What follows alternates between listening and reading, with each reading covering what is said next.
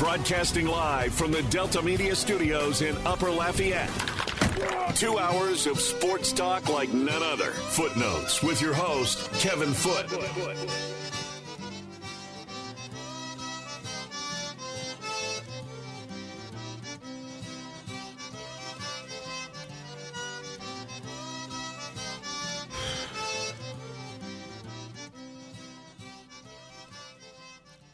Welcome into footnotes. Kevin Foote on the game 1037 Lafayette 1041 Lake Charles, Southwest Louisiana Sports Station. You can watch us simulcast on Stadium 32.3, 133 on LUS Fiber. The game hotline is 706 0111. 706 0111. We won't have a lot of time for phone calls today, but man, I uh, I may need some. I um, well, first of all, let's start off with something where math works in my favor, because real shortly we're going to be discussing a situation where math does not work in my favor. I'm afraid, and it's going to be just um, crushing, potentially devastating where math doesn't work in our way. But one way that it worked, you know, those of you who listen to the show or hear me talk on or off the air, you know that I one of the things that I do not like is that when the team I'm rooting for in baseball scores too many runs and or gets too many hits. If you score a lot of runs and it doesn't require a lot of hits, then I'm I'm good with that. What I'm not good was like, you know, when you get like 19 hits, it's just that's just not good at all. And you score too many runs, it's just not good. Cuz normally what happens is the next day the pipe the piper must be paid. It, it, it's to it may not it doesn't always happen the next day, but at some point in the very near future the piper must be paid. I mean, that's just fact. Um but it also works the other way. We don't hardly ever talk about this side of it. At times we talk about it as a team, and I always use the example of when the Astros made the World Series for the first time in in 05. They started out awful. And there was a series in Atlanta where they got their faces totally crushed. And I remember thinking at the time, this is the best thing for them. I mean, I don't remember the exact scores, but the Braves beat them like 14 to 2 or something. And the other game was, I don't know. I'm again, this was a long time ago, but the other game was like, I don't know, 10 to 1. I, it, was just, they got completely crushed uh, by the Braves. And I remember thinking, this is the best thing that could happen to them. Because when you hit rock bottom, the only way to do is to bounce up. And then they ended up going on this incredible tear and, and, and going to the World Series for the first time ever. When Jake Odorizzi pitched, and again, I don't think he really pitched that bad, but it just didn't work out. And he didn't get out of the first. He went two thirds of an inning. What did he give up? Five or six runs in two thirds of an inning. Uh, I think that was last Wednesday. I remember thinking, I feel good about this next outing. He'll pitch better the next out because when you when you do again, if he'd have scored, if he'd if he'd have pitched three or four innings and given up four or five runs, he still would have technically got lit, but it wouldn't have been so bad that he, you know it was going to really propel him. I really think pitching that poorly really propelled him and uh, I, I, felt good about him pitching well, good last night, and, and, he did. Of course, the only run they give up is what a home run to Adolis Garcia. I mean, that guy's unbelievable. He's now hit eight home runs against the Astros in the last two years.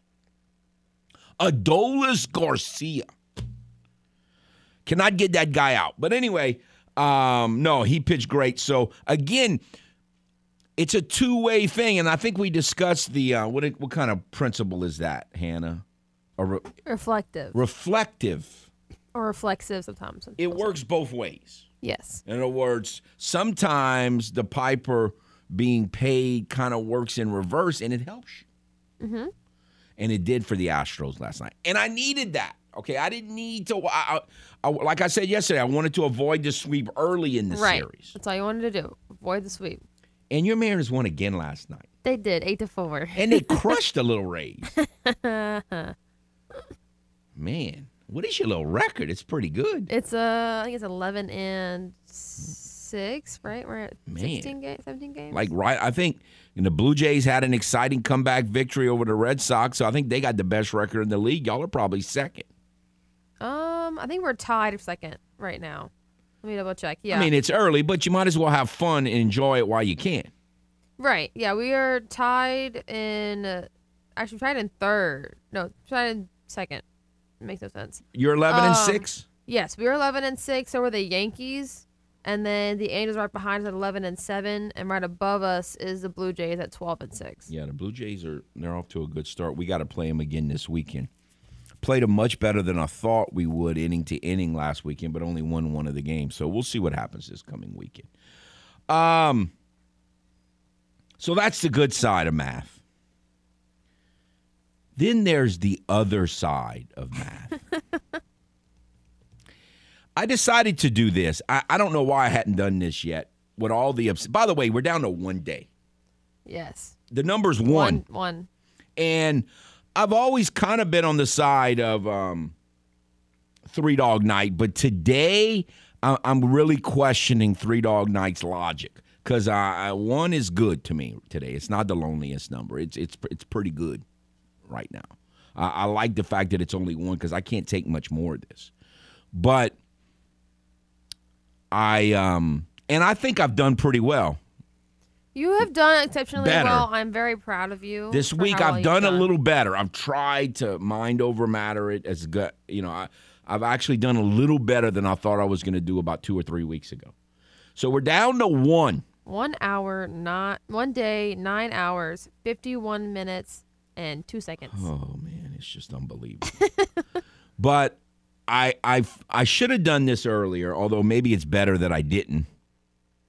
By the way, the game's hot, hotline is 706-0111 if you have any therapy, um, it, you know, any therapy suggestions for me because it, it, it's going to be rough.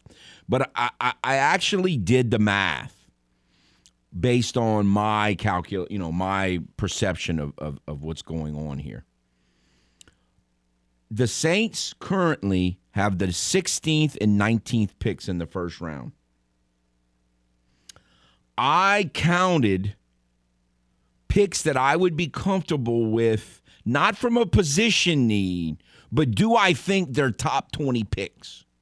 Like, they wouldn't be a reach. They would be, okay, yeah, you might say, well, they didn't need that position. Like, let's say they pick Lloyd, the linebacker. You might argue they didn't need a linebacker. Why did they pick one? But but I, I don't know that anybody would say, well, that guy Lloyd's a, is a donkey. He's not really a top 20 talent because I think he is a top 20. I'm not talking about need. I'm talking about is the guy a top 20 talent? I um I counted 18. 18. I don't I don't think there are 20. I don't think there are 20 top 20 talent players in this draft. I think there's 18. Now, different teams might think differently. The one guy that is kind of maybe be the 19th for me, and the only reason I'm not, I didn't include him is because the Saints really aren't going to pick that position, I don't think. And that's the guard, uh, Zion Johnson, who he might be a top 20 pick, but he plays guard and I was a little, uh, should I put him in that group or not? I don't know. So I ended up not putting him. So if you want to argue, no, you think, I think there's 19. Here's the problem. If I'm right on 18, the Saints pick 19th. That happens to me in fantasy all the time. Like I'll I'll try I'll pick the seventh pick and, and there's only like six great players. And then I gotta get the first not great player. That happens to me all the time. But anyway. Um now, the only way that this gets solved or remedied is if there's some idiots out there that pick a quarterback because there, there's not a quarterback in the top 50 talent wise. But because they're a quarterback and there's so many QWs in this country, they might get picked.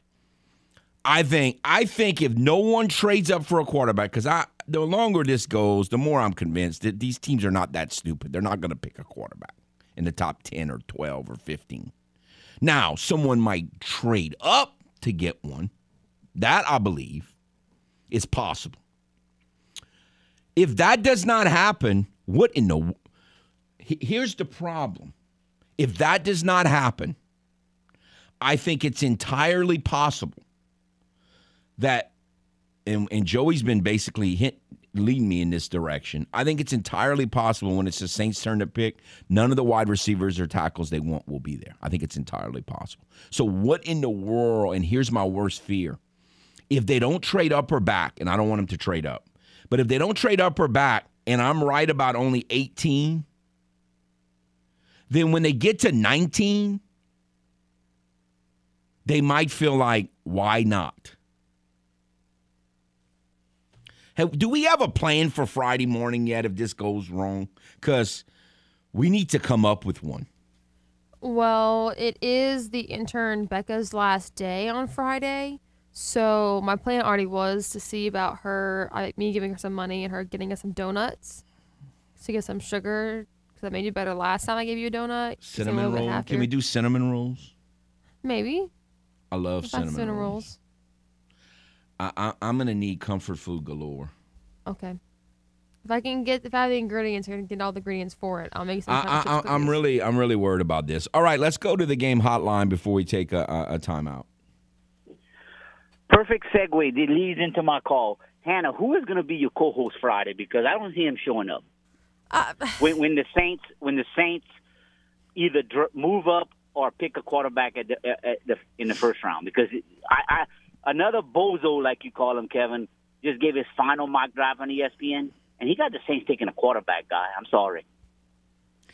Again, the the, the the the way that I'm, if I'm right about this, and there are 18 top 20 players, I don't think there are 20 top 20 players in this draft. I think there are 18. And if there's really 18, and the Saints look at it like I do, which may not be the case, I understand that. Um, then at 19, what in the world are they going to do? I'm worried they're going to say, you know what, we weren't going to do this, but we might as well. Oh, that. Oh man, it would be so depressing. so, will a cinnamon roll help you Friday morning? Well, it can't hurt. That's the way I look at it. I, hey, hey, for the only thing, the only person I think is a bigger bozo than than them making that pick is is a is a Mets fan who just told me the Mets have a 95 percent chance of winning the division on April 27th because they're four games ahead of the Braves. It is unbelievable, Troy. How many people nationally have the Mets in the World Series right now? Now, maybe they're seeing something that I'm not. I mean, they're off to a good start. I mean, they're doing pretty good. I, it, it's you know, I'm not saying they have. I'm not saying it's impossible, but it's amazing how many of them are convinced on the national level that the Mets are going to the World Series. Foote, it's April 27th. We have been going through this for the past 10 years with the Mets.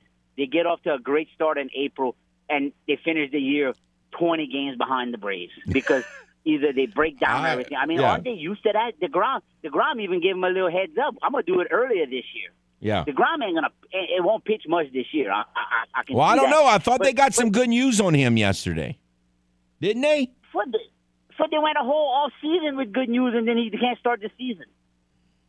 I mean, what good news that his, his elbow's doing better till he till he throws his first pitch? I picked him third, but they all these people nationally got him going to the world going to the World Series. But I don't blame them though. For if I was a Mets fan, I'd be happy in April too. That's the only time they can be happy. so just let them be happy. I, I, I don't. I don't. Be happy that Troy, I, I, I might need you to bring me some banana split ice cream Friday morning too. hey, if they pick a quarterback, I'll be so happy to boy see you. What condition you in? I'll bring you anything you want. Banana split ice cream with cinnamon rolls. That might help. I got you. If, if they pick a quarterback, I'll. I don't. I don't know how, how I'll stop laughing when it happens but then I'll bring you banana split and cinnamon rolls Friday morning. I'll okay. deliver it to you and let Hannah give it to you. Okay. Thanks, Troy. All right. All right. I, I don't I don't like the math here. Me and math have always had trouble, actually, since my freshman year in high school when they started putting letters in. Yeah, why you gotta do that? Why you gotta put letters in they math? letters with numbers like cats and dogs living together. It's crazy.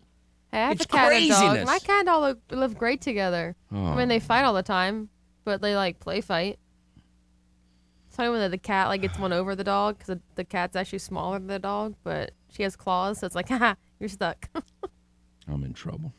All right, let's take a timeout. Maybe J- Gerald is one of my best therapist options, and so we're gonna. I figured we need that, so we'll uh, take a timeout, see if Gerald can help because th- these numbers are not adding up to me. Idiots needed. Please show up. We'll be back on the game 1037 Lafayette, 1041 Lake Charles, Southwest Louisiana sports station.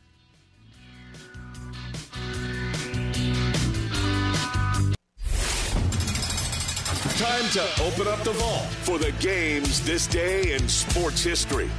April 27th, 1983.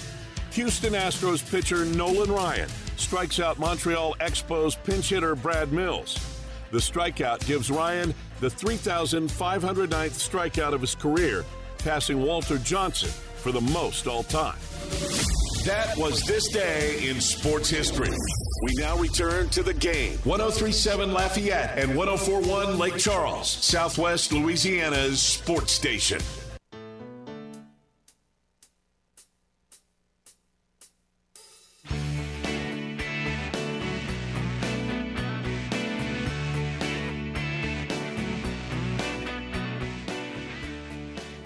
Welcome back to Footnotes. Kevin Foote on the game. 1037 Lafayette, 1041 Lake Charles, Southwest Louisiana Sports Station. Want to tell you about Astros weekend getaway May the 21st. Astros will be playing the Rangers. If you would like to potentially win, four tickets to that game, a ballpark tour, hotel accommodations that Saturday night you need to go to the website and register at the game clubhouse. You might win Astro Weekend Getaway May the 21st. Brought to you by Butcher Air Conditioning, Le Meridien, Houston, downtown, and the game, Southwest Louisiana's sports station. All right, we have with us Mr. Gerald Broussard slash therapist slash humanitarian. How are you, sir? I'm doing well. And look, we're pals, but I, I, I need to start charging you for some of this, huh? well, you know, I almost said that, but I said, you know, I better not put that idea in his head because he might take it seriously. well, and, and, and look, I, you know, I often tease about the people who know you best, and we keep coming around you. It's, it's if nothing else, it's entertaining to us, I believe. All right, before we get to this math, that once again, this is becoming a theme. Me and math are not getting along very well. I'm trying to change the principles of math, and it's just not working. Uh, you are currently you're going to have something kind of distracting you tomorrow. Not that you're obsessed as obsessed with this draft as I am. That's way more important than all this. Tell us about it. Yeah, we've got a group of us, Kev, that appreciate you letting us talk about it. We're going to have an event over at Blackham Coliseum uh, called F5, benefiting people with ALS, and, and, we're raising some money for the Team Gleason Foundation over at Blackham, and uh, we've got 45 cook teams in there, and we're going to have a variety of dishes. The five Fs are Fin, Feather, Fur, Food Festival, and and and so we we uh we're on television this morning promoting it. And we, we, we were hoping to have it, but sell about 400 tickets. We've sold at this point over 1,200. Uh, wow. Uh, we were hoping to have about 20 teams. We've got 45 teams. Uh, it's it's blowing up, and and uh, we've talked about my friend Dale Clark often. You and I have, and, and Dale was diagnosed a little over a year ago with ALS. Uh, came up. He said, "Look, I just want to do something and get together." And a bunch of his pals, we all got together and, and try and put a group together with Papa Joe Bernard, who had done the Fin Feather Fur before, and and we're doing it and, and all money goes through team gleason and and to, to be involved all you got to do is go to teamgleasonfoundation.org backslash f5 you can get tickets there or you can just make a donation there. You can get tickets at the door. Just walk up to blackham from four to eight tomorrow come by and see us and, and it's just it's samples. Like i said it's 45 dishes uh, from from you know fish to shrimp to to uh, corn and crab bits, uh, with the crab in there being the, the uh, fin part of it. We've got tongue tacos. We've got uh, coon stew. We had uh, this morning. We had the fried alligator legs. Kevin, let me tell you, if you hadn't had it, oh my goodness, is that good? Man, but, I can yeah, imagine. I'll be, I'll be, I'll be feasting while you're stressing. So, in other words, this is a great deal. You get to go to Blackham, which is always cool for us old people, and and then, and then you get to eat food, and you get to help a great cause. Really do, and and it's all for the reason Team Gleason as opposed to another ALS. And, and look, anybody who's trying to fight this thing, we we appreciate. But Team Gleason uh, gives to people who are living with ALS uh, you know, we know the limitation. We know Orlando Thomas, you know, uh, passed from it. But a lot of people in Acadiana are fighting it right now. But but you become your body kind of deteriorates a little bit as you go through. So there are a lot of needs, and that's what Team Gleason helps you with. And, and there are people in Acadiana that know about this that are coming. If anybody else does not, it's it's just hearing about this. We we like them to come if if you are living with ALS, you and your caretaker, come see us at the door. You be our guest to come in and, and share in it. We got a live auction auction. We've got a silent auction going on, and we've just got a lot of events going to be happening. So it should be a really fun evening tomorrow from 4 to 8. All right. Um, that's the humanitarian part of this show. And now comes the therapy part. Okay, I I and you tell me if you think I'm missing I'm missing something here. I went and counted uh, you know, the top 30 or 40 or 50 whatever and I only came up with 18 top 20 picks. What that if the Saints pick, I'm not talking about position. I'm just talking about 18 and the Saints pick 16 and 19. So the only way to me this can be rectified if two bozos pick a quarterback or trade up for a quarterback. Does that sound right or you think I'm misguided here?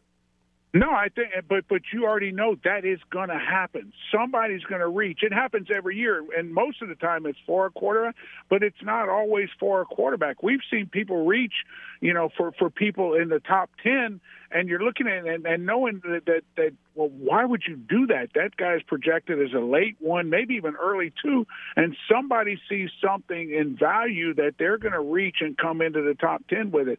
They are there and whatever you consider your top let's just say 20 for lack of better number and i know you don't want 20 because you're 16 and 19 but but let's just say 15 the top 15 and you're just outside of that i don't know who but i promise you there's going to be at least most likely two to three of those that you consider in that top 15 that are going to be there. There always are. Every year there are because somebody reaches beyond what traditional people would say is, is the value of somebody because they just they they fall in love with them for whatever the reason, and and whether it's good or bad. I, I've been watching a few of these draft specials on, on different shows, and you know I don't sleep a lot, and so you know a lot of that stuff comes on late at night, which is cool. I like to watch it and stuff. But but you see somebody like Warren Sapp slipping, and, and back a hundred years ago, and why? And we know why. There were some things that came up. There's always things that come up, and you end up with a player way beyond their draft status, in, in, and, and that's what you call falling into your lap. Now, you got to be smart enough to take advantage of that if that fits with you. So I'm here with you. Okay, and now here's the other scary thing about the 18 number that I came up with. One of them inc- is including Trent McDuffie, the, the cornerback from, from Washington, who I don't really think is top 18 in my mind from what I've seen and heard and read, but a, a, lot of people have him going in the top 15, so I'm counting him as a third cornerback behind Gardner and Stingley. But w- w- w- let me ask you this. Tell me if I'm overrating this. When they say the biggest strength of a cornerback is that he's great in zone, is that a top 15 pick? No. That's what I'm saying. I don't think this guy's top 15. That's a scheme player. Yes. And, and, and, yeah, and, and you can get those guys. I mean, look at some of the great zone corners. They were late round draft choices. And, but they end up playing. And look, everything is zoned to a certain extent, and then it becomes man at a certain point. Uh, so you got to be able to do that. But a lot of your bigger corners are, are quote unquote tabbed as zone corners, and your smaller because of their ability to flip their hips and all that stuff. And God does that, you know. But God makes corners. We all know that. But but man corners and coaches make zone corners. And, and and you can you can find guys that can play a long time as a zone guy, but but don't overthink yourself. All it takes is one. You, not everybody's got to agree. All it takes is one person to see, you know, and and like hurt feelings and stuff. But you know, Stingley is one that I think is going to be overreached for, but he's going to be reached for. you know, because of what he's shown in the past. I don't think he's been as consistent as, as he, he is more than capable of being. But but truth be known, he, he somebody's going to take him because of what the film he's put out. Well, there. I agree, but I oh. include Stingley. So in my, in what I'm thinking, it doesn't matter really to me as a Saint from a Saints perspective whether Stingley goes four or goes 15, as long as he's gone because that's a position I want no part of in the first round of cornerback. So. Sure. I, I, it doesn't matter to me as long as he goes before me and he can cross off one of the 18. I'm just worried. You know, you know my greatest fear if they get to 19 and the top four or five receivers they want are not there and the top three or four tackles they want are not there, what are they going to do? And that's where they may play the reach. Or we've talked about it. You don't like the math of trading down, you know, but but why? If if there's not there and you get a dance partner, you know, then then that might be the time to dance. No, I, am all for trading it, down here. Yeah, I, I think they're going to need to do it. What I'm worried about is they're going to say, why not just pick Bobby Scott? Oh, if they pick Bobby Scott at 19, oh man, they're not. They're not. So you're you're you're you're convinced that's not going to happen. I, I just don't see it. I, I think. And look, what do I know other than you know I'm trying to keep you from jumping off a building somewhere? Right. But I, I just don't. I, I don't see that. I, I just think that, that that is a bit of a. It's not a year to do it, you know, because there are other things that could happen, could fall into play. There may be some other options later, uh, you know, to where you don't have to go and put yourself in a situation like that, unless somebody's just trying to make a name. And look, they could be they being the Saints could be someone that just falls in love with someone that's out of that deal too. You know, I, I, I but I, these guys. Look, I've I've liked the way they've drafted Kev. So you know, I I, I don't know. I, I no, I am with good, you. It's a good draft to be sitting with two picks in the middle of the first round. I, just think it's a really I just hope. Draft. I just hope we're not one number too late. But anyway, all right. So one more thing I want to get to, and we'll take a timeout, and I want to shift gears to Cajuns and and the draft a little bit. This hit me this morning. I don't know why it's it's taking so long for this stuff to hit me. The Texans picked third as of now the Texans on paper, the as bad as they've been, the one thing they don't need is offensive tackle, and there's all these elite offensive tackles that are you know being graded. So, but it hit me that one of the, the arguably the Texans' biggest need is guard and center. So, what is? Do you think this is plausible? The Texans draft Evan Neal who actually started his career at Alabama as a guard and play him as a guard like for now and then move him to tackle whenever free agency on one of those comes up and, and they still under control. Is that even plausible that high? Because it's possible that Evan Neal's the best player in this whole draft. That's not only plausible. That's I would, if anything, might say that's probable. I, think that uh, there, there's always an opportunity for guys. And I, as as a line guy, I always want. I hated to start a guy at the left side. I always wanted to start him at the right side, whether and preferably right side inside. Then move him to right side outside. So go from right guard to right tackle to left tackle, and if he can play left tackle, if he can't, if he doesn't develop into that, you know, body structure, whatever, you never do. Don't worry about that. But you know, go from inside on the right side to outside on the left side, and that's where you maximize your dollar value. Uh, and, and with that, though, but you want to get him on the field. That's a guy that that's the transition he made at Alabama. It went from inside right guard to right tackle, out to left tackle, and then he became what he is, and he's something. Oh, is he something? Now he, he could be the best player in this draft overall, correct? He could be the best player in a lot of drafts. That's what I'm saying. So no, no. I, I, we might yeah. be overthinking this, because I think most of us who do these mock drafts, well, they don't need a tackle. Why would they draft him that high? But but that doesn't mean they can't use him right away at guard and then move him to tackle later. Or vice versa, they could have a tackle that they're playing with out there that that you know they're maybe not playing tackle money right now, and then all of a sudden you bring him in and said, "Golly, we got to get this guy tight. Let's put a, that guy in there guard, and and he can be a good guard too. The more athletic you are, you want girth, but the more athletic you are, you have an opportunity to be bigger, to be better and bigger and more athletic and versatile. You also, Kev, you know what that does for your depth. I mean, that that's one guy that plays all of that, right? You know, and, and and and and good, not just play good, plays it really good. I might have convinced myself of that. That, that they're going to take Neal. Like, and you uh, like, I think it's possible they're going to pick Neal, and I didn't really think they were gonna, but I think it's possible he's the best player in the draft, and they would have him graded higher than everyone. And their number one need is interior, which is not a good thing to need when you draft this high, but he might make that work.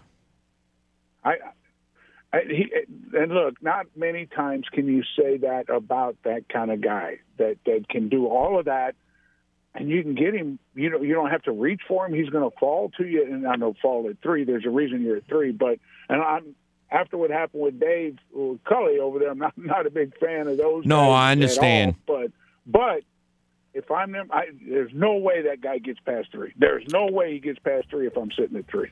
I'm still not convinced the Jags aren't going to take them at one. But anyway, all right, we got to take a timeout. When we come back, I might ask you a little bit about the, the Jag situation, but I want to talk about Cajuns in the draft with you because uh, I doubt we'll talk again between now and this weekend. So we'll do that on the other side on the game 1037 Lafayette, 1041 Lake Charles, Southwest Louisiana Sports Station. Great news, my sports loving friend. No more aimlessly searching for sports talk love by swiping left or right.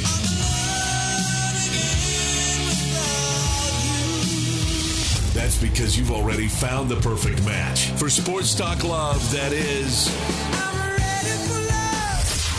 Now back to the only lover you'll ever need. The game. 1037 Lafayette and 1041 Lake Charles, Southwest Louisiana's sports station.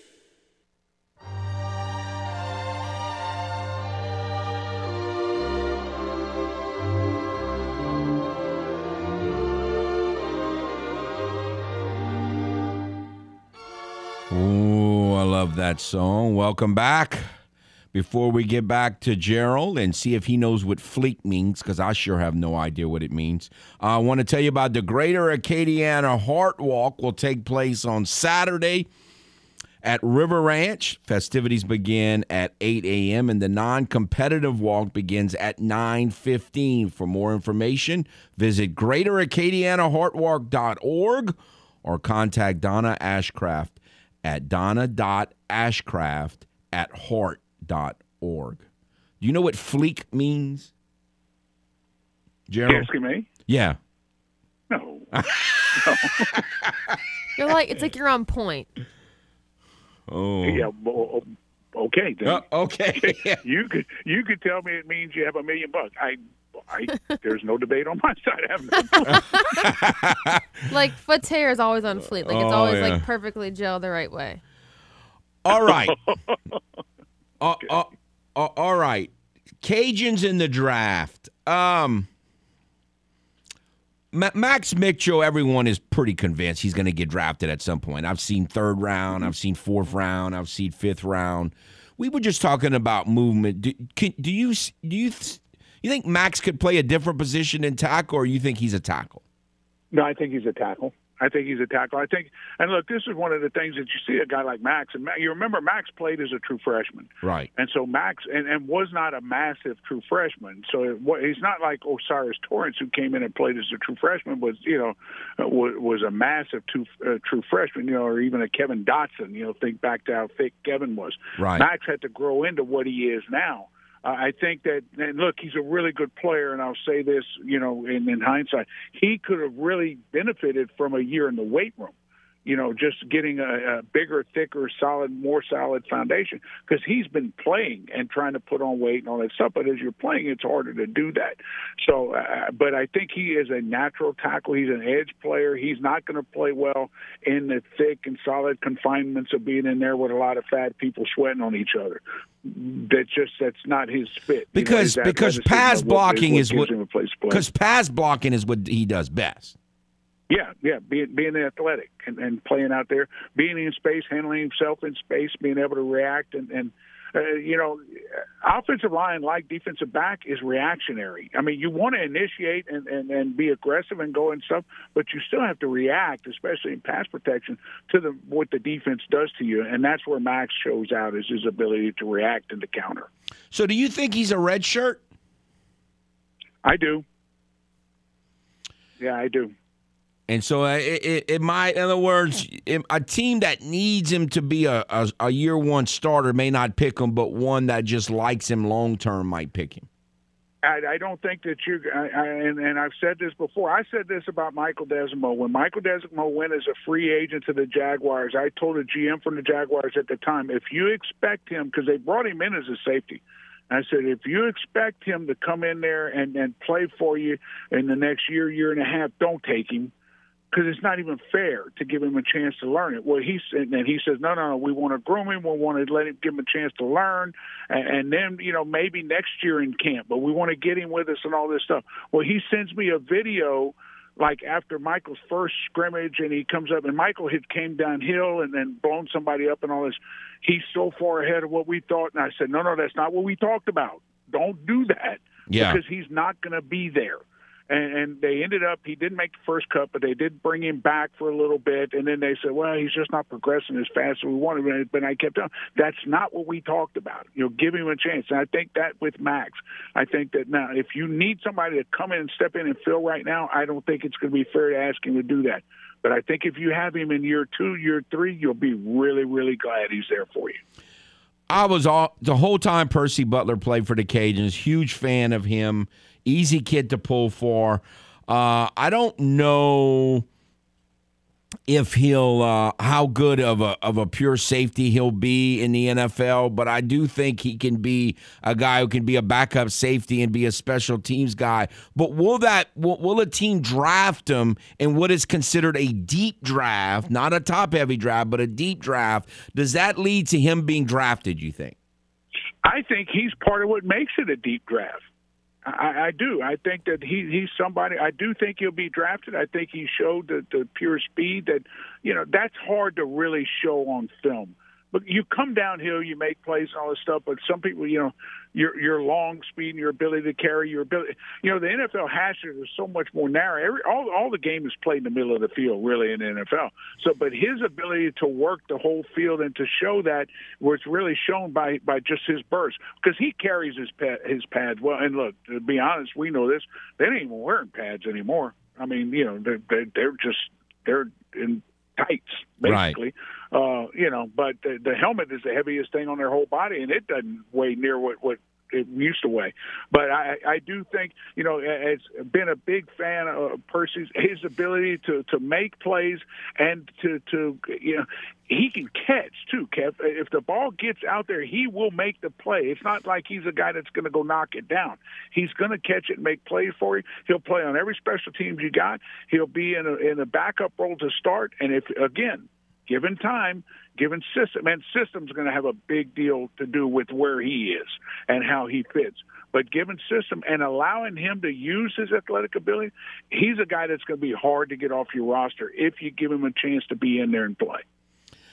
Most people don't. I don't know that I've even seen Tayland Humphrey being picked, but why? Why could Tay? I, I don't quite get why Tayland Humphrey can't be a good NFL football player because he, he seems to have the meanness and the size and like what am I missing here? Well, just you know, he's he's not as a true athlete, and that's what they look for. But is is there? Can he make plays in the NFL in a spot basis. You know, I remember we had Jerron Odom. You, I don't know if you remember Big O. Yes. Played for us as a guard. Well, Big O, you know, when everybody came and looked at it, they were talking about, well, he needs to lose weight. And I said, well, but he's he's never going to be athletic. What makes Big O good is that he weighs 370 pounds. Okay, so let's just say he loses 40 pounds and he gets down to 340. Well, now he's a non-athletic 340 guy. But for a 370 pound guy, boy, he could really move, you know, because there's not a lot of humans that size. And uh, I don't know if you remember, Alabama had the big nose guard, Mount Cody, you know, and I kept saying, well, why couldn't Big O be that? Just go beat up a center because you're not going to knock him off the ball. Well, that's Big Saucy. You know, Talon is that. He doesn't get knocked off the football. He shows a, a you know sporadic quickness in there, a little burst from time to time, and when he's not in a good mood, he can disrupt everything. And and you know he's got one of the things with him. He's had to fight some foot issues and all that stuff. And you you know you got bad feet too. Everybody when your feet hurt, you don't feel good, and then all of a sudden you can't do it a lot, but every now and then you just want to just slap somebody. And if it happens to be a center who's in front of the quarterback and you want to get there too, that's fine. You know, so I think that I, he would be a guy that if he'd be hard to keep in camp. But if he's there at the at the beginning of the season, he'll find ways to get in the game for you, and you'll want more out of him. But he'll give you something because uh, there's just not that many people walking the face of the earth that look like that that show flashes of his athleticism. And and I say only the reason I say flashes, Kev, he does have the, the the foot that he's got to continuously deal with, and you know so. Are you willing as as a as a team to play somebody that well you know he's going to be a free agent he can't practice him hard you know because you'll he'll end up hurt but if we can get him to the games you know, he'll make two, three plays here. You and I go round and round about a couple of defensive linemen that, that wear the black and gold. Right. Uh, but it wouldn't hurt my feelings if Sosa was end up on there. And then because at some point in the fourth quarter, he's going to get in there and make a play, and he will make everybody around you mad during because he's just so hard to knock off the football. All righty, sir. Well, I got to tell you, I don't know how you did it, but you made me feel a little better. I, I hope uh, you end up being correct on on on how, on how things are going to work out with the Saints, but uh, I'm worried about this math. Okay, I'll send you an invoice and, and my bill. All right, thanks, Jer. All right, pal. And Y'all good luck tomorrow. Day. You too. Oh man, alligator legs. There's probably some things you we could find that we would like to eat if we went there tomorrow. Yeah, I like everything he talked about. alligator legs uh, corn and crab biscuits. Like, okay, can I go? Can I go now? Like, can we? Can well, we eat now? I don't think you can do it tomorrow, but it might. It might not be a bad plan. Might not be a bad plan at all. You know, we could have. But let's just hope we don't ever have to eat that. We don't have to eat the banana split ice cream and cinnamon roll. But boy, that'd be a nice dessert to all that good food tomorrow afternoon. So I'm sure I'm sure things will work out well there. Let's take a timeout. We'll come back, finish out the first hour. Footnotes on the game 1037 Lafayette, 1041 Lake Charles, Southwest Louisiana Sports Station.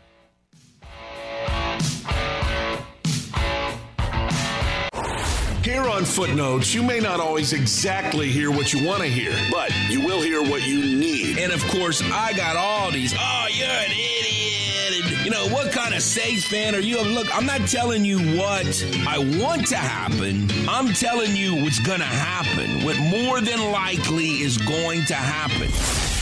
Back to more of the sports talk you need to listen to with footnotes on the game. 1037 Lafayette and 1041 Lake Charles, Southwest Louisiana's sports station.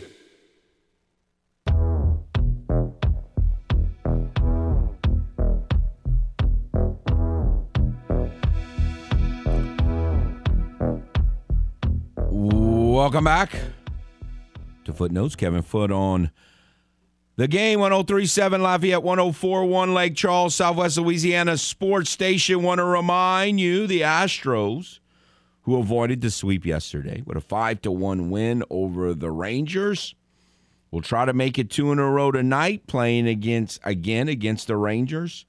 Um, Cristian Javier is starting pitcher tonight, and he's been in the bullpen. I said in the offseason, I, I I really think he's very good and I think if it's if it doesn't happen this year, I think it's going to happen next year, where he's going to come into his own and be a really good starting pitcher in this league. So he's getting a start tonight. We'll see if this is the beginning of something big. Uh, hopefully it is, but you can hear all that action right here on, of Game Three of that series. Right here on the game, 1037 Lafayette, 1041 Lake Charles. The game hotline, by the way, is 706 0111. 706 0111. Um, it's too late for this segment, but the next two segments, if you would like to get in uh, and discuss anything on the draft, certainly feel free to do so. So we'll have the, again the first and the second segment of the ten o'clock hour. We will be able to take phone calls and, and, get some of your impressions. Yesterday we had Lewis on. We had a great conversation. I thought about the Pelicans. I, I know the Pelicans lost last night, but if I was a Pelican fan, I would not be upset about that. Really. Uh, I, I really wouldn't. All right, we're gonna try quick here. Okay, quick. All right, quick. Okay, Kev.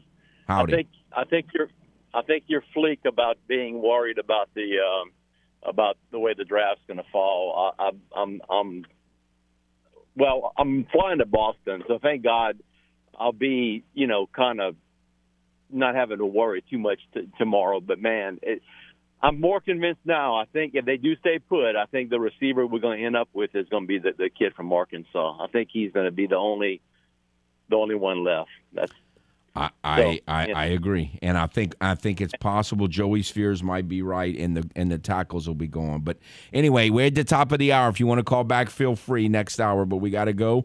Well, uh, no problem. All right, th- th- thanks, Ralph. No, I think I think the Pelicans don't be upset. Be calm. If you win Thursday, still got a shot. That'll do it for the first hour. Another hour to follow on the game.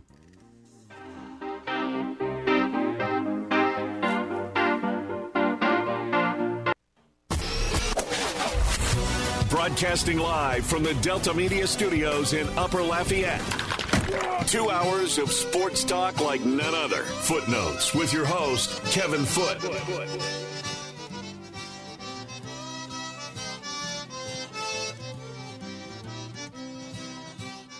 Welcome back to Footnotes. Kevin Foote on the game, 1037 Lafayette, 1041 Lake Charles, Southwest Louisiana Sports Station. Want to um, ex- invite you to take part in the show. We've had a lot of interviews. You interviewed Gerald for two segments. So if you would like to, like Ralph, give your input or s- suggestions or or hopefully successfully re- refute my math calculations. Because you know me and matt don't all you know um, don't often uh, coexist very well. And here's another example of it. But anyway we want to i want to you can watch a simulcast on stadium 32.3 133 on lus fiber. And again the game hotline is 706-0111 706-0111 there's one more day do you even do we even like what was the first number? It seemed like the first number was about 30 when we were counting down and now we're at 1. We're finally here and um and now I'm getting these new revelations. And to the point I was making yesterday when Joey called, I don't I think very little has changed. Somewhere between very little to nothing has changed in the minds of these teens over the last month. It's just other than like if someone gets hurt, like if they get an injury report, that might change what people are thinking. Or if they get some sort of character issue, and we'll see if like there was some reports about a character issue with Devonte um, from from Georgia, but but I haven't Devonte Wyatt from Georgia, the big defensive tackle, but but I haven't heard a lot of follow up to that. Normally, the media jumps all over that, and there were a few reports, and it's it's out there, but it's not like the media hasn't totally jumped on that. Maybe they'll cover that more on, when the actual drive begins tomorrow, but I wonder if that means that the word is out that they're not, it's not really true, or it's it's highly possible that it's not true or why that that that that is the case but it's kind of t- seemingly died down a little bit. And so we'll see how, how that plays out. But i don't think a whole lot has changed. What has changed is our guessing. We're trying to guess what the teams are thinking. And that changes a lot how we're guessing that they're thinking just like didn't hit me till this morning when I was looking over this again, again, for the who knows how many time, that maybe the Texans will just, like we, I was talking with Gerald, will just take Evan Neal. One, because he's very possibly on the board, minds of, on the boards. I, w- I would think of a lot of these teams as the best player, the highest graded player in this whole draft, regardless of position. And although you don't really need a tackle, maybe you could just play him at guard and then play him at tackle whenever you need him to move him at tackle. Just get the best player on your team and then figure out how he's going to help you once he's there. But again, their number one need in the minds of a lot of people is the interior, like center guard. Well, that's not normally what you pick this high. But again, he does have experience. So experience playing guard at Alabama before he went to tackle. So maybe again, so it's us trying. If they have that thought, it's not like the Texan. Let's say that's real. It's not like the Texans just came up with this. I have no idea if it's real, but if it is, it's not like the this is the first time the Texans have thought about this. It's just us trying to figure out what they're thinking. That's the only thing that's changed. Nothing else has really changed. I don't believe. Now, might have changed from December, but it hasn't changed from since the combine. I, I don't believe. I think very little has changed since then. Once they once they had their big meetings after the combine and started figuring out what they were going to do, I, I think very little has changed at that point. We just have to try to figure it all out. All right, the Saints, assuming they keep both picks, and they better. Uh, well, I say I'm okay with back. We always say we're we're we're good with back. Um, seem like Saints fans have been wanting them to trade back for years, and this seems like the perfect year to do it, especially if I'm any and they're thinking anywhere near what I'm thinking that there's only 18 real top 20 picks in the top 20. Which the are the, the the it's funny I laugh because it's like, you know, it reminds me I used to go at all state meetings for years with with Bill Baumgartner who who worked for the Times Picayune for years. And and Bill was the, you know the old school he probably even knows Jules, but Bill was that old school uh, you know, like uh, as they say now, get off my lawn type guy. Hilarious. I just love spending time with him because he's just hilarious. But anyway, I would always remind Bill. He goes like, "That guy's not an all-stater." I'm like, "Bill, we have this many spots here." Like we got to feel them all. They may not all be all staters. They may not all be you and I's impressions of an all stater, but we still got to. We got this many slots. We got to feel them. Like let's say there are 18 spots. There may only be 15 all staters, Bill, but we got to fill all 18. And that's kind of what I'm saying here. That I don't know that there really are 20 top 20 picks, but technically there would be 20. that's funny. But I'm going to need to laugh because I might be crying. Might actually shed tears if this if they pick a quarterback. It would be that it would be that upsetting. I would just be crushed and demoralized. Let's go to the game hotline. Hello. Footsie. Howdy, sir. Footsie, first of all, I want to say I'm impressed with Hannah. You know, because her team is in first place. Yeah. I understand it's only after 10% of the season. But so what? They're in first place.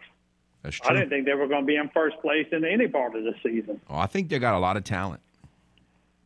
You know, so congratulations to Hannah.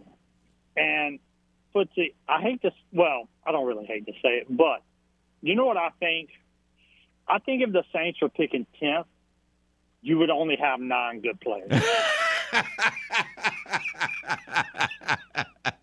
No, I don't think so. I, I, That's think, funny. I think it doesn't matter where the Saints were picking. If they were picking fifth, there'd only be four good. players. But who do you disagree with? That as my assessment. I don't know. I don't know. I, there, there's absolutely nothing I can do about this. If they trade up, they trade up. There's nothing I can do. I, I there's nothing. So I just go about my life doing whatever I need to do to sustain myself, my mm. little world. Right, but you got to be ready though. Do, they're you- gonna do. But you got to be ready.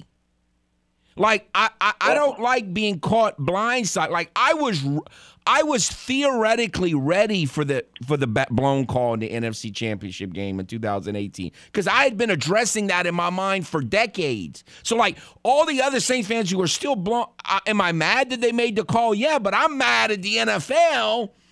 I didn't, I, you know, because I was ready for that because I had prepared for it. Well, I've been listening to you for 25 years, so I'm ready. Whatever happens. Come Friday, I'm gonna be ready. You know.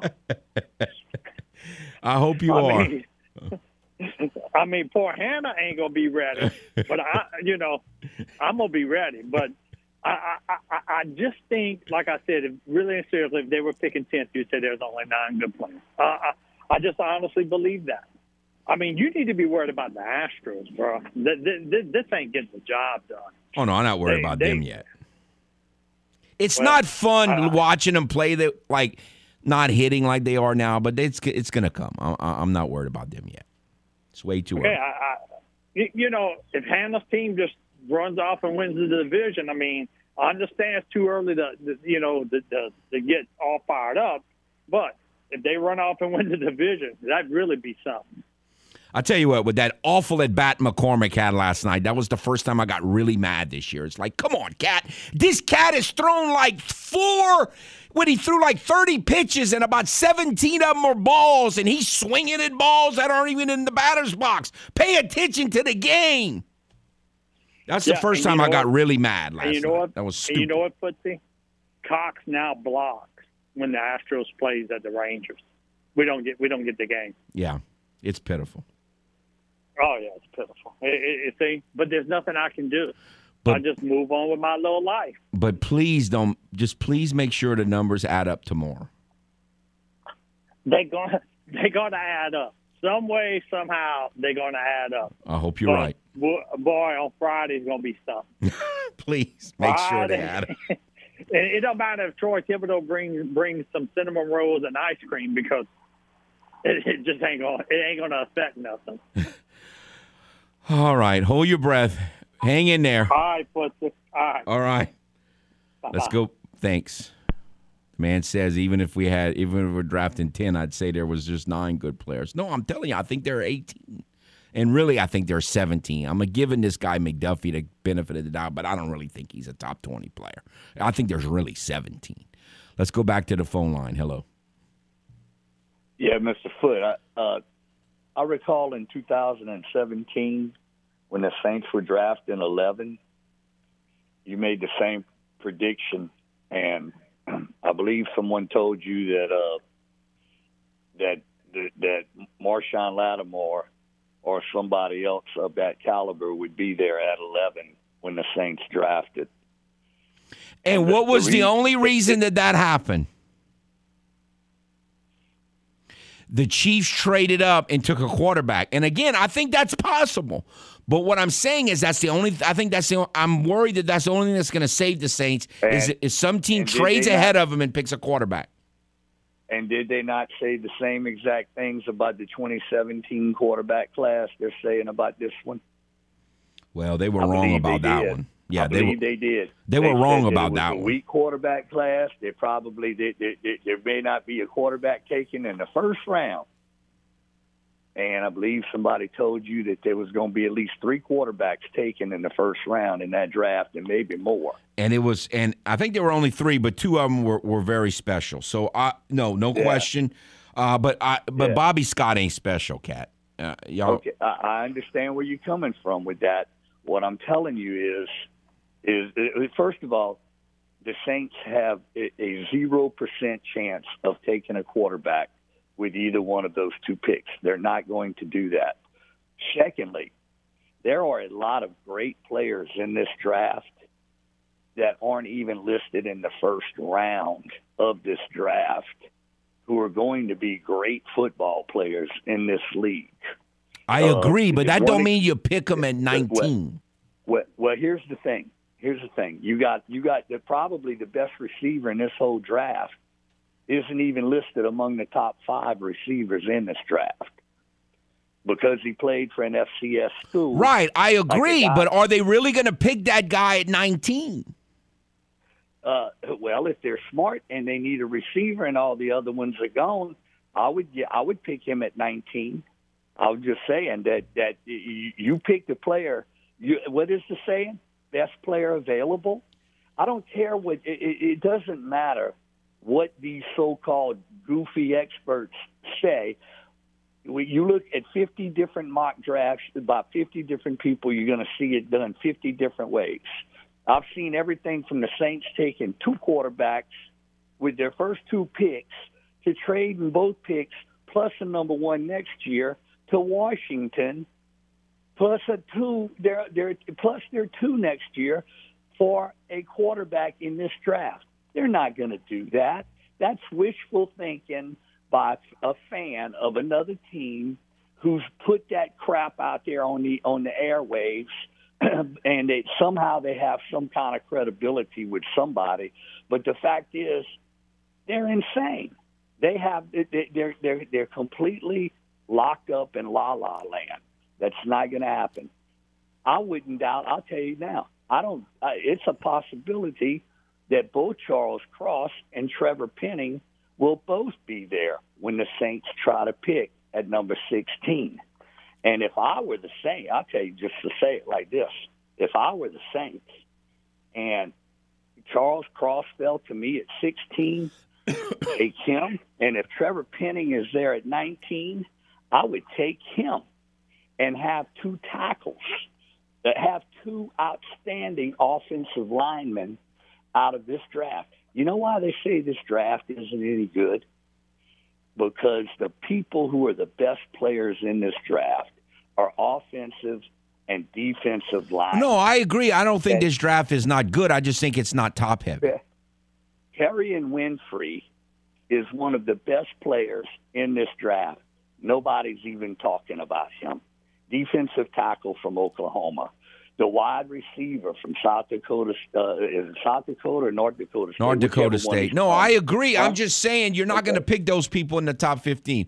But call back tomorrow. I want to get I want to get your actual picks tomorrow, and, but we got to take a break. Uh, all right. All well, right. It, will work out. All right. I hope you're right. You'll see. Trust take me. Care. I Bye. hope you're right. Yes. No, I, I, I'm not. I think this is a going to be. I think this might be the deepest draft in the history of the NFL but that doesn't mean it's top heavy. It's just, again, we're talking about the game of the draft versus who's going to help your team. It's not always the same. I mean, Michael Thomas was a second round pick. Marquise Colston was a seventh round pick. We we we understand that. Just hope they don't. I hope you're right. I hope I hope he's right. I hope Gerald's right. I think they're right. I'm convinced they're right, but it's just not adding up. Take a timeout, come back, talk more to you about this on the game. 1037 Lafayette, 1041 Lake Charles, Southwest Louisiana Sports Station. Do your loved ones run for cover when watching a game with you? Then Footnotes is the show for you. Time for more Footnotes on the game. 1037 Lafayette and 1041 Lake Charles, Southwest Louisiana's sports station.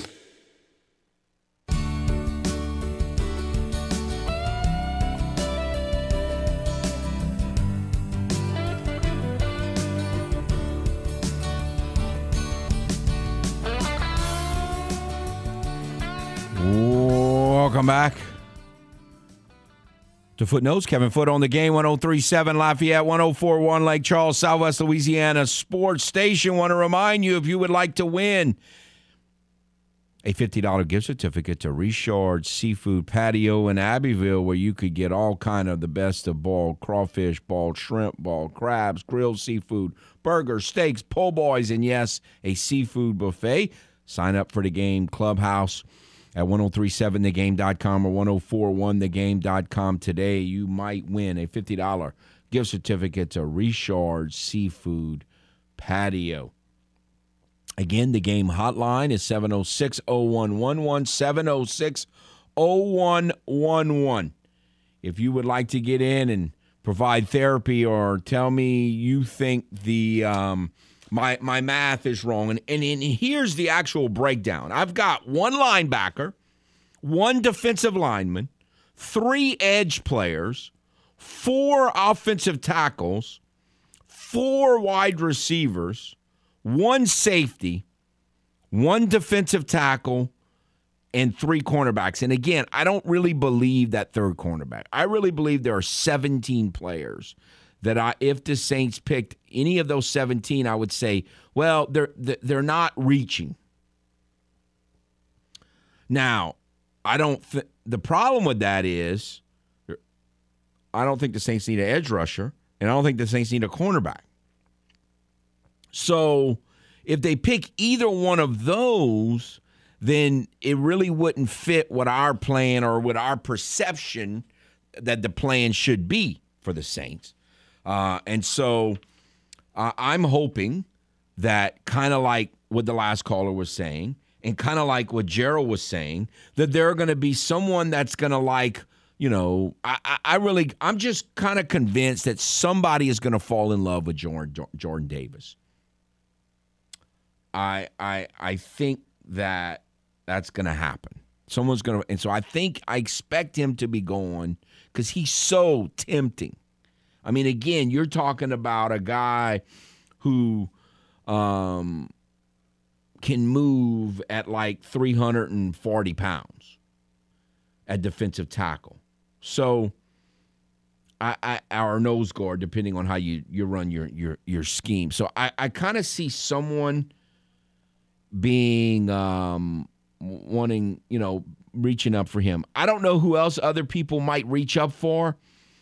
You know, to Ralph's point at the top of the first hour, Treylon Burks is the is the wild card from the wide receiver position to me on this.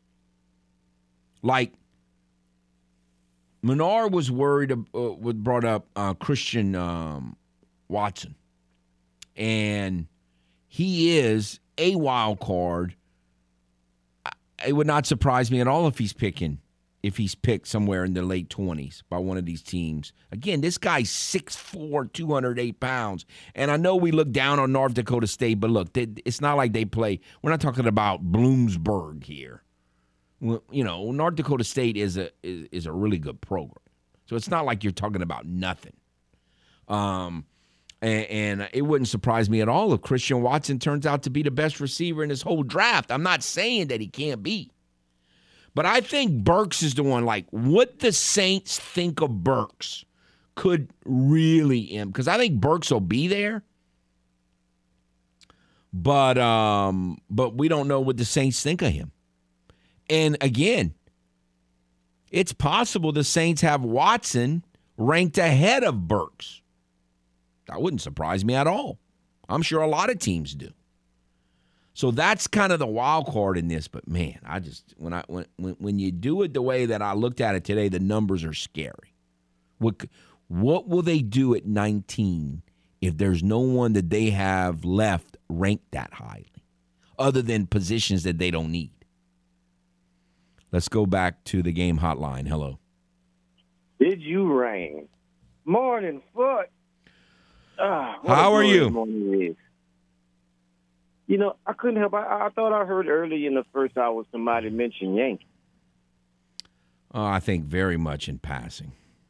You know, I, I sworn I think it was probably the Marlin fan or you. I heard somebody mention the Yankees. Boy, talk about well, we hitting that ball now. We hitting that ball for you know, I, have had Rizzo on my fantasy team three years, like I, le- I think either two or three times in the past, and I was surprised at how many people were down on him this off season from a fantasy perspective because I still I've always thought he was a pretty good hitter. But you but you didn't pick him this year, huh? No, I didn't get him. I I kind of wanted to, but I didn't get him. And I had told y'all the people that's gonna pick Yankee fans have a better chance of. I mean, picking Yankee players have a better chance of winning. And I'm pretty sure you have zero, huh, on your roster. Uh, I don't think I have any Yankees. No. Oh, no, I'm pretty sure you don't. And now you normally pick Rio, but now since you're a Yankee, you don't want to pick him. Oh no, I, I would have been open to picking him. It just didn't happen. Mm. You see, I know it's not the draft that's bothering you, know, for it. It's not the draft.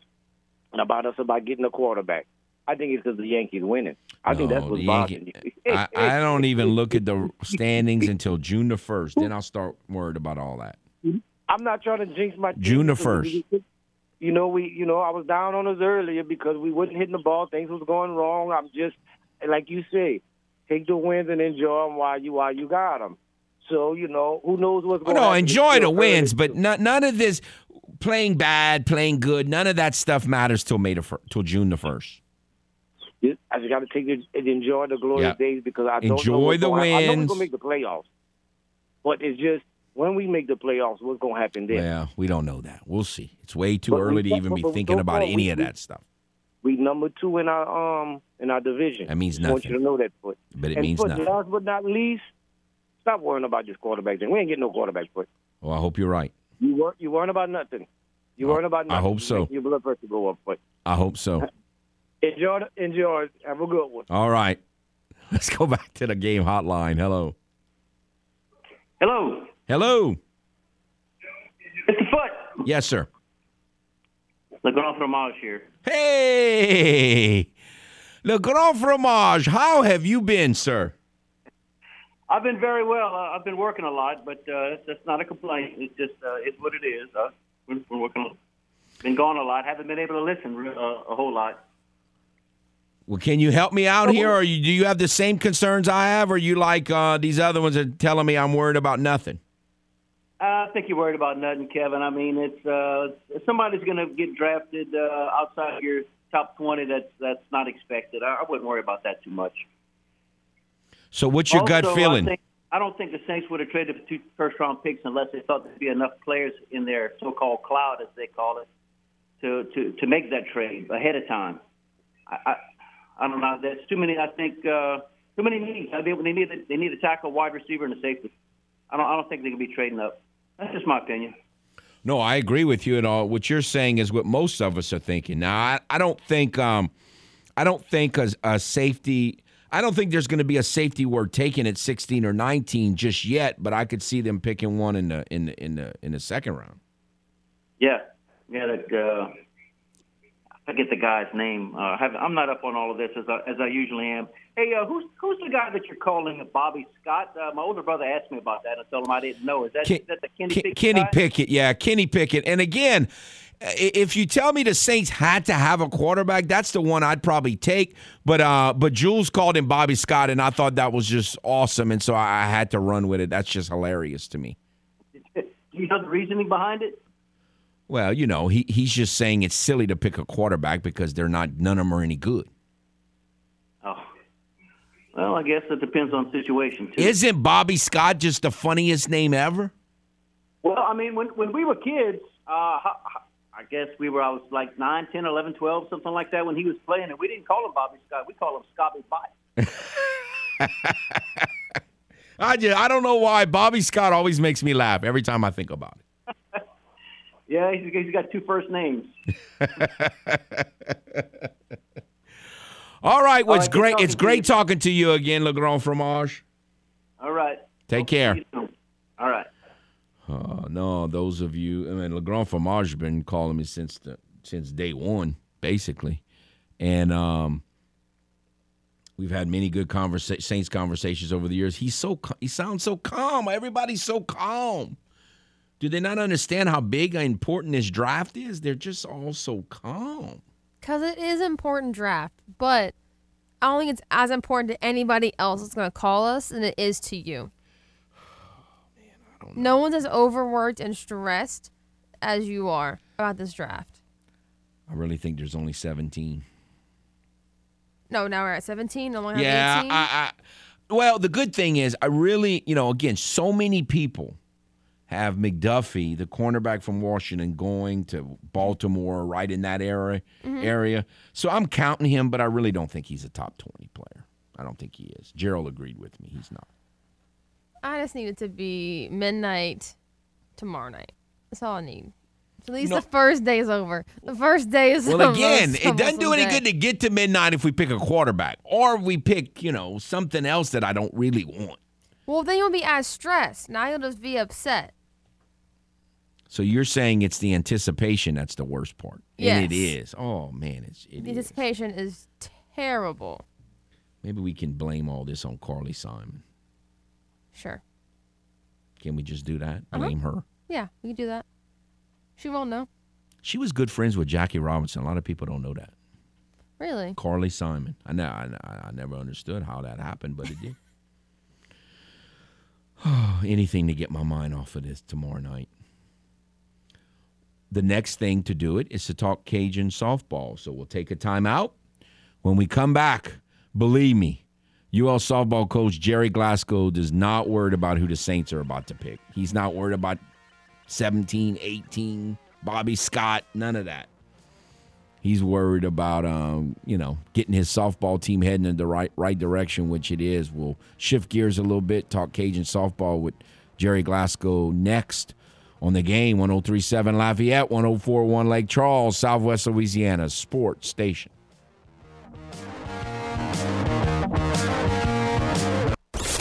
Why doesn't Kevin Foote talk more basketball?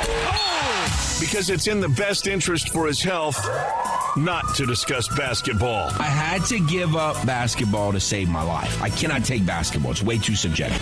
More footnotes coming up on the game. 1037 Lafayette and 1041 Lake Charles, Southwest Louisiana's sports station.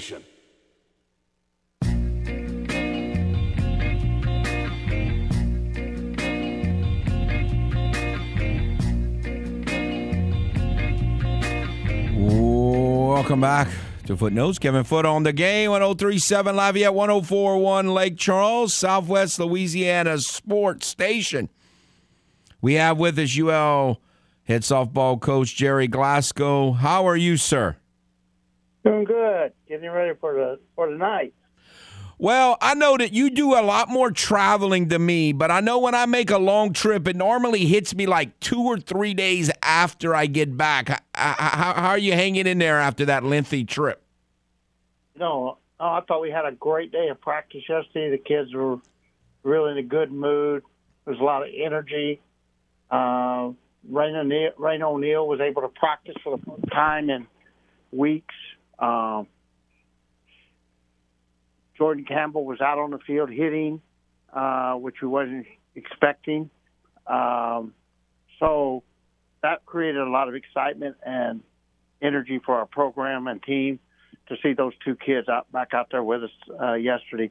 Uh, and I, I felt really good about the mental state of where we're at going into tonight.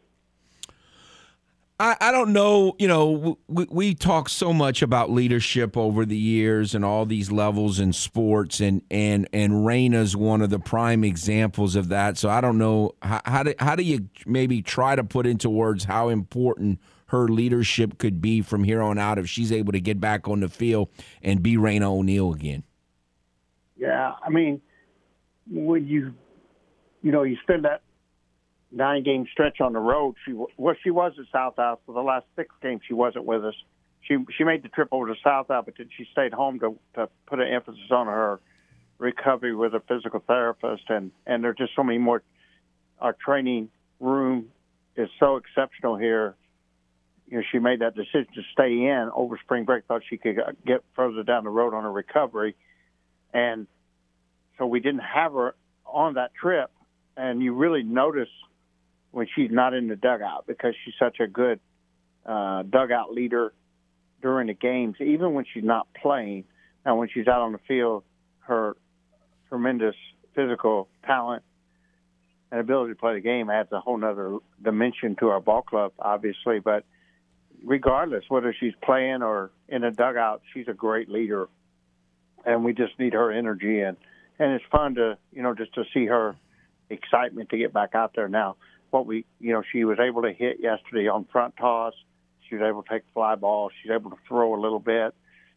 still, we're still a work in progress, and it's just going to be a matter like uh, how much can she accomplish and where can she get to over the next two weeks. And you know, we're we're excited to see, you know, what we can do with her. And uh, she's coming in today to hit at, at, at noon. We're going to do a, a special hitting with just her, and just kind of get a feel for increase the velocity a little bit and see where how it feels on her on her hand and her body and day to day. But it's exciting to think about the possibility we can get her back here, and then to have her in uniform. On at least we're going to be able to at least get her out on the field on senior day, which is a huge. That's going to be a huge moment for our team and program and the fans.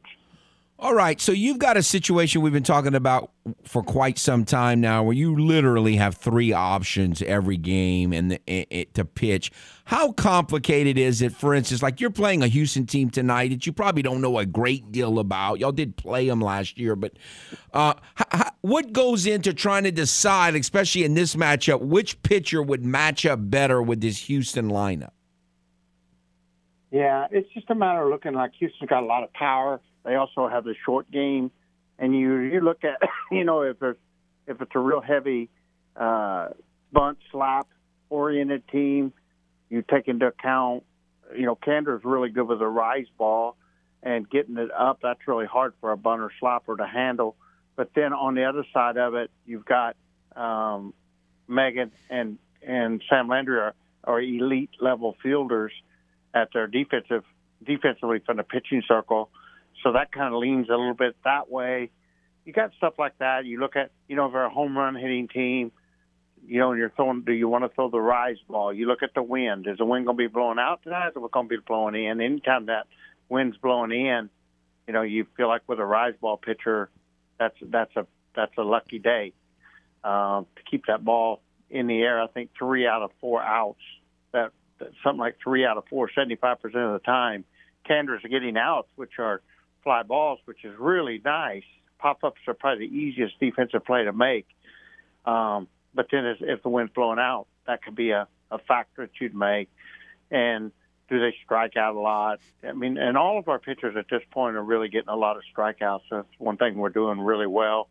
Um, but you know, Coach Justin just look at their matchup. He'll look at their swings, pick out you know pick out their swing planes, and then make a gut feeling or a mental guess at what he's seen on film, and then that will start that way. But you know what the best part about these the, right now the the three pitchers, all of them are excellent coming out of bullpen and relief. And you know, for a long time we thought, well, Megan Schorman is she's just better coming out of relief than she is starting, and and now we were getting good starts out of her. Uh, she gives an excellent start at uh, St. Louis and gives an excellent start at App. You know, so we we've added that component. Kandra Lamb's been consistently solid, whether she's starting or coming in relief. And here late, you notice Landry's been really good when you bring her in relief and in big moments. You know, Illinois bases loaded, nobody out, and she got out of that uh, those, those are, and she was great in relief at App State in Game Three. So, you know, I feel like the pitching staff is really coming on and, and solidifying itself. And the one thing we we got to work at that just that first inning part and get that first inning uh, come out come out of the bullpen and not give up a run the first inning. I think we had four straight conference games at South Al and App State give up run first inning. And that's we that's the trend we're going to want to emphasize down the stretch. I know, you know, you're kind of like Coach Deggs. You like to play games and, and, give yourselves a chance to, to answer questions and help RPI and all that. Are you at the point where, though, after this long trip, especially, is behind you with, with, with really good success, where midweek games are still as important, or could you do with a few weeks with no midweek games from here on out? Where are you in that point? This season? Well, we've only got two weeks left. You know, we got two weekends, and I think now we just have to take care of business. I mean, this is a big game tonight. Houston's a much better ball club now than they were in February. They've improved a lot. They're coming off a win over a top 20 Central Florida. You know, a team that a lot of people are saying will host a regional. So it's not going to be an easy game tonight. It's going to be a tough game. Uh, we need to take care of business. And then down the stretch, we've had up, upset losses or losses in series to Georgia State, Georgia Southern, App State, where we shouldn't, you know, we shouldn't lose. Uh, we should sweep those, and that's, you know, I want to get back to where we're sweeping series, and that that'll be a point of emphasis this next two weekends. Is we need a sweep at ULM, we need a sweep at Coastal Carolina this weekend on our field. I mean, that's, you know, I don't know everybody wants to sweep, but do we? You know, there's not a lot of things you can do, but little things like mentally being prepared, locked in when the game starts in the first inning.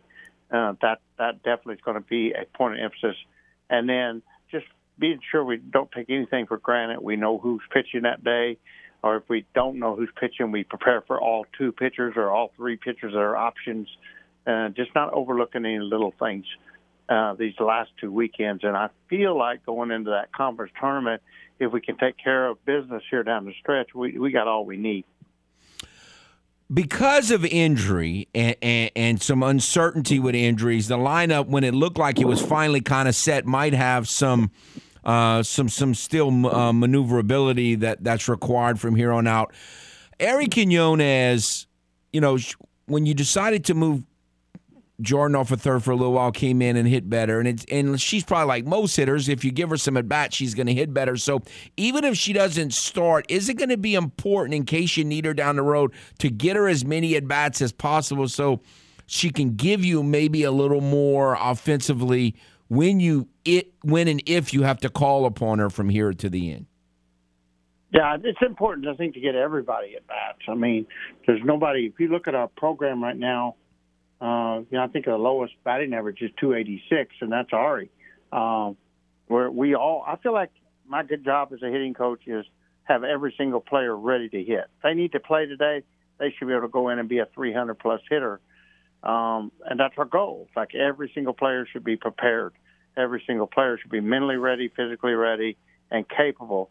And and to to really do that, like you have to get them at bats. So like uh, right now, when Jordan Campbell goes out, it would give me an opportunity to get Laney Crater, who's an outstanding hitter, back in you know back in the game, get her a few more at bats, and that's going to help her. I want to get her at least at least five at bats this weekend, um, so that if Jordan Campbell's back, if if Raina O'Neal gets back, and I need her to come in as a pinch hitter in the conference tournament, she's ready for that role. If they aren't back, you know, she may have to she may end up even being a DH spot. So we've got to, you know, we've got to look at, you know, how do we get as many kids as we can uh, at peak performance level with the with the games that we have, seven games left, and it gets a little more complicated if we try to work Raina back in. Obviously, she's got to have at bats pretty quick, and we can give her some of that in practice, but she needs game at bats too, where she feels that same you know things that are only duplicated in the in the game mentally. Um, so it makes it a little complicated, but yeah, Ari is definitely an emphasis, and she's going to have to play for us down the stretch in any formula. She's going to be involved some way. She's proven to be a really valuable player for us off off of uh, the bench when we've had injuries, and anytime we put her in that starting lineup, I feel like she's just increased her level and her ability to produce, you know, produce runs and get on base for us as the season has went on. All right. Well, it seems like it's been a while since y'all been at home. You were in that tonight, where when the Cajuns play Houston tonight at six o'clock. Well, we look forward to seeing y'all play again, Coach. And I'm glad everything went well on the trip. And we'll we'll we'll see you tonight. We appreciate your time. All right. Thank you, Kevin. All right. mm-hmm. UL softball coach Gerry Glasco got to win all six. If South Alabama wins out, got to win all six. Uh, from what he, you know, from, as to, to his point. So that will start this weekend at home against Coastal. We'll take a timeout, come back, finish out today's show next on the game 1037 Lafayette, 1041 Lake Charles, Southwest Louisiana's sports station. Are you fluent in Footlish? Not to worry. We're here to help with the Footlish Dictionary. The Cheaters. Cheaters, the famed hated rival that beat the New Orleans Saints and others so many times in the 80s and 90s by cheating. Also known as the San Francisco 49ers. Now, back to the man with his very own language Kevin Foote and Footnotes.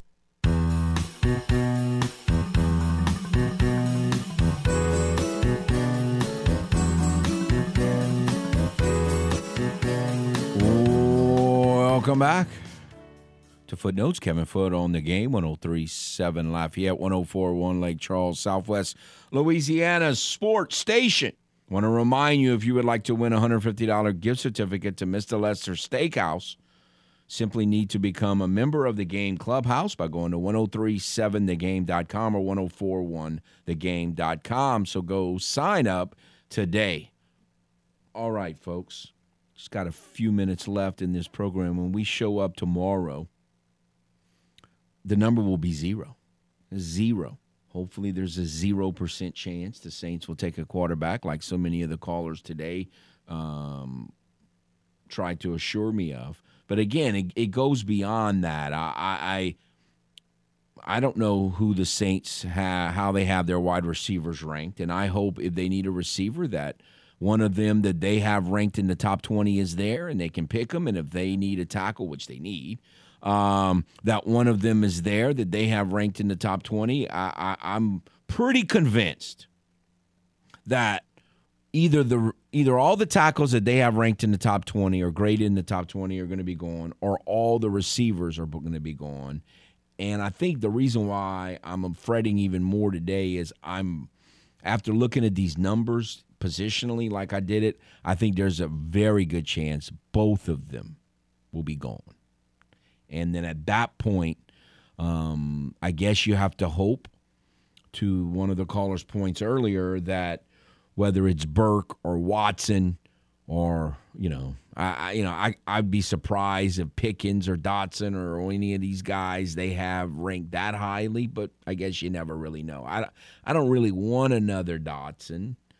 He's like Mighty Mouse, but um, Watson I would certainly uh, be intrigued with. Some people would say eh, it's a little bit of a reach, but right now I'm more worried about filling needs on teams on this roster than I am the, the draft game. So tomorrow is the day we've been waiting for for so long. Hopefully it's a good one. Appreciate all the phone calls. Appreciate Gerald and Coach Glasco coming on. Y'all have a nice day.